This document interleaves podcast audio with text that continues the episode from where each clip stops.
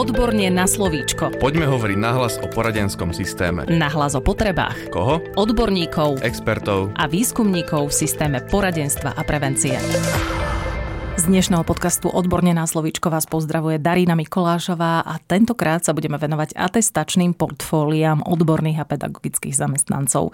V štúdiu už vítam psychologičku doktorku Evu Smikovú, PhD, ktorá vo výskumnom ústave detskej psychológie a patopsychológie pracuje ako vedecko-výskumná pracovníčka a tiež je vedúcou pracovníčkou úseku pre metodickú činnosť a usmerňovanie. Vítajte, dobrý deň. Dobrý deň.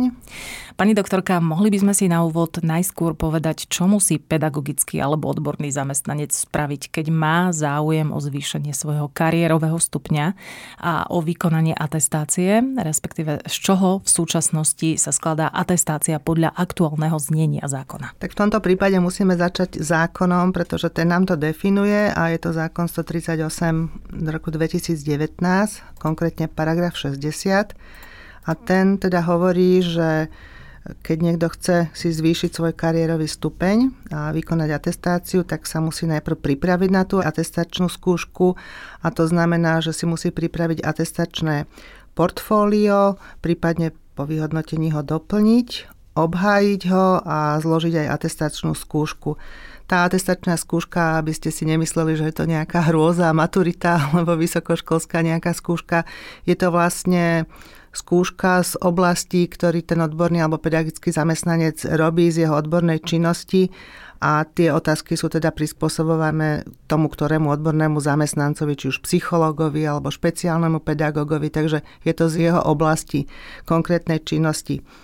A tu ešte musím povedať, že Výskumný ústav detskej psychológie a patopsychológie nie je poskytovateľom atestácií, takže prosím vás, nehláste sa po tomto podcaste hneď uh-huh. k nám. Tými poskytovateľmi sú NIVAM, a napríklad aj potom Katolická univerzita v Ružomberku, ale zástupcovia VUDPAPu bývajú členmi atestačných komisí pre odborných zamestnancov, najčastejšie psychológov a špeciálnych pedagógov. Takže dobre, že sme to uviedli na pravú mieru. Tieto dve inštitúcie, NIVAM a Centrum celoživotného vzdelávania Katolíckej univerzity v Ružomberku, sú ústrednými to sú inštitúcie, na ktoré sa treba obrátiť v prvom rade. Ak tomu rozumiem správne, pani doktorka, tvorba atestačného portfólia sa stala jednou z podmienok vykonania atestácie a teda aj postupu na vyšší kariérový stupeň. Mohli by ste nám vysvetliť, čo vôbec sú atestačné portfólia a hlavne za akým účelom ich odborní či pedagogickí zamestnanci vypracovávajú? Portfólium si môžeme predstaviť ako nejakú zbierku podkladov, ale samozrejme, že nie je to len nejaký fascikel, kde si zakladáme nejaké dokumenty, ale je to taká tá zbierka štrukturovaná, komentovaná a tie doklady si do nej odborný zamestnanec alebo pedagogicky získava a zakladá plánovanie systematicky. A potom táto zbierka tých podkladov dokumentuje jeho výkon odbornej činnosti alebo pedagogickej činnosti.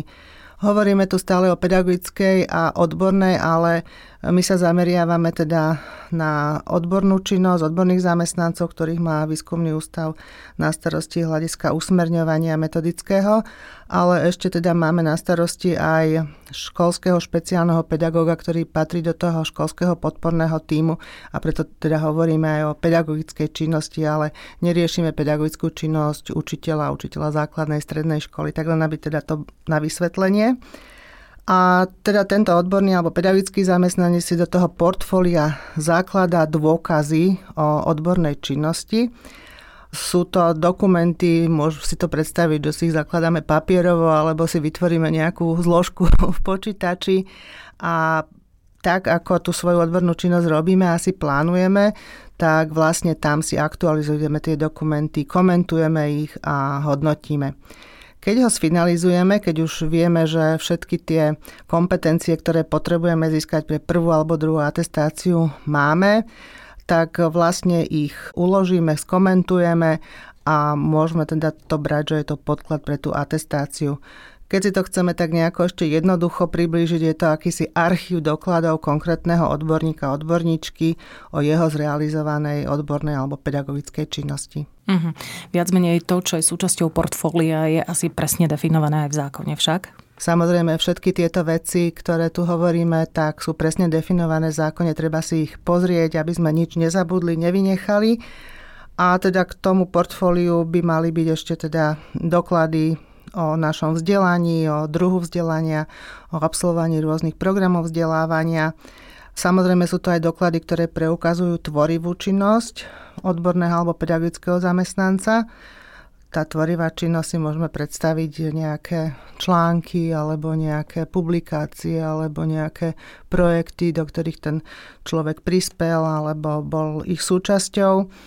Alebo to môže byť potvrdenie, že ten človek využíva svoje profesijné kompetencie, ktoré získal seba vzdelávaním alebo výkonom svojej tej odbornej pedagogickej činnosti a takéto potvrdenie môže vydať riaditeľ toho zariadenia, kde ten odborník pracuje.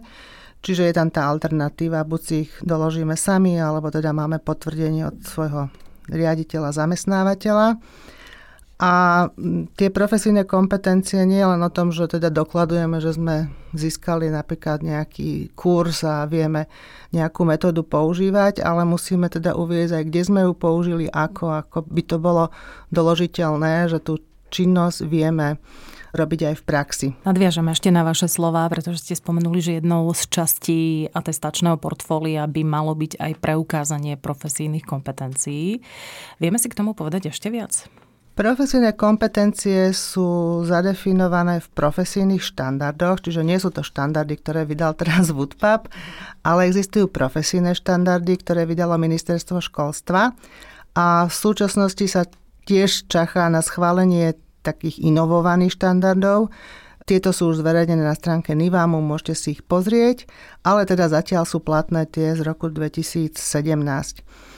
Takže odborný zamestnanec, napríklad psychológ, si nájde profesijný štandard psychológa a bude postupovať presne podľa toho, či ašpiruje na získanie prvej alebo druhej atestácie a postupuje podľa tých indikátorov, ktoré mu určujú, čo na tú druhú, napríklad atestáciu, má akú kompetenciu mať.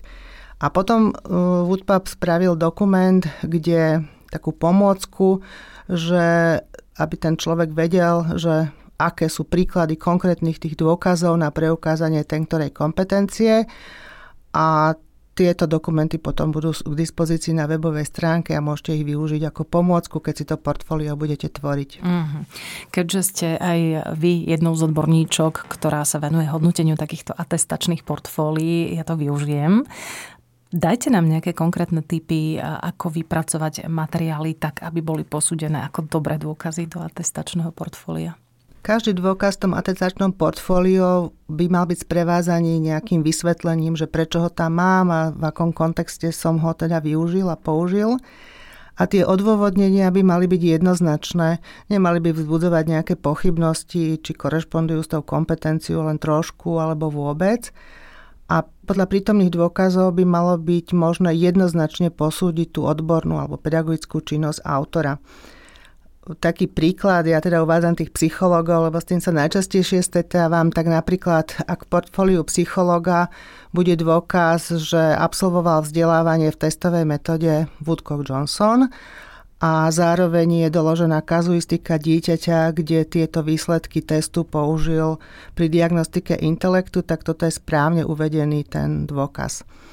Každú tú profesijnú kompetenciu treba mať doloženú minimálne jedným dôkazom ale zároveň, aby sme nechytili takú nejakú paniku, že tam tých dôkazov bude treba viac. E, niektoré dôkazy, napríklad kazuistika alebo správa z vyšetrenia dieťaťa môžu slúžiť pre preukázanie viacerých kompetencií.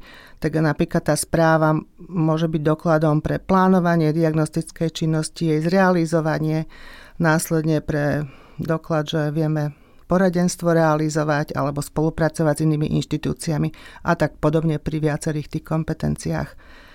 Dôležité je mať tie dôkazy v úvodzovkách označené dátumových vzniku, lebo tam je dôležité, že kedy sme tú kompetenciu získali a ak máme tam doklady nejakého ďalšieho vzdelávania, tak je dôležité spraviť aj komentár, že prečo som volil takéto vzdelávanie, prečo som získal takéto osvedčenie a priradiť to teda k tým kompetenciám tom portfóliu ešte sa, teda už sme o tom hovorili, preukazuje tá tvorivá odborná alebo pedagogická činnosť.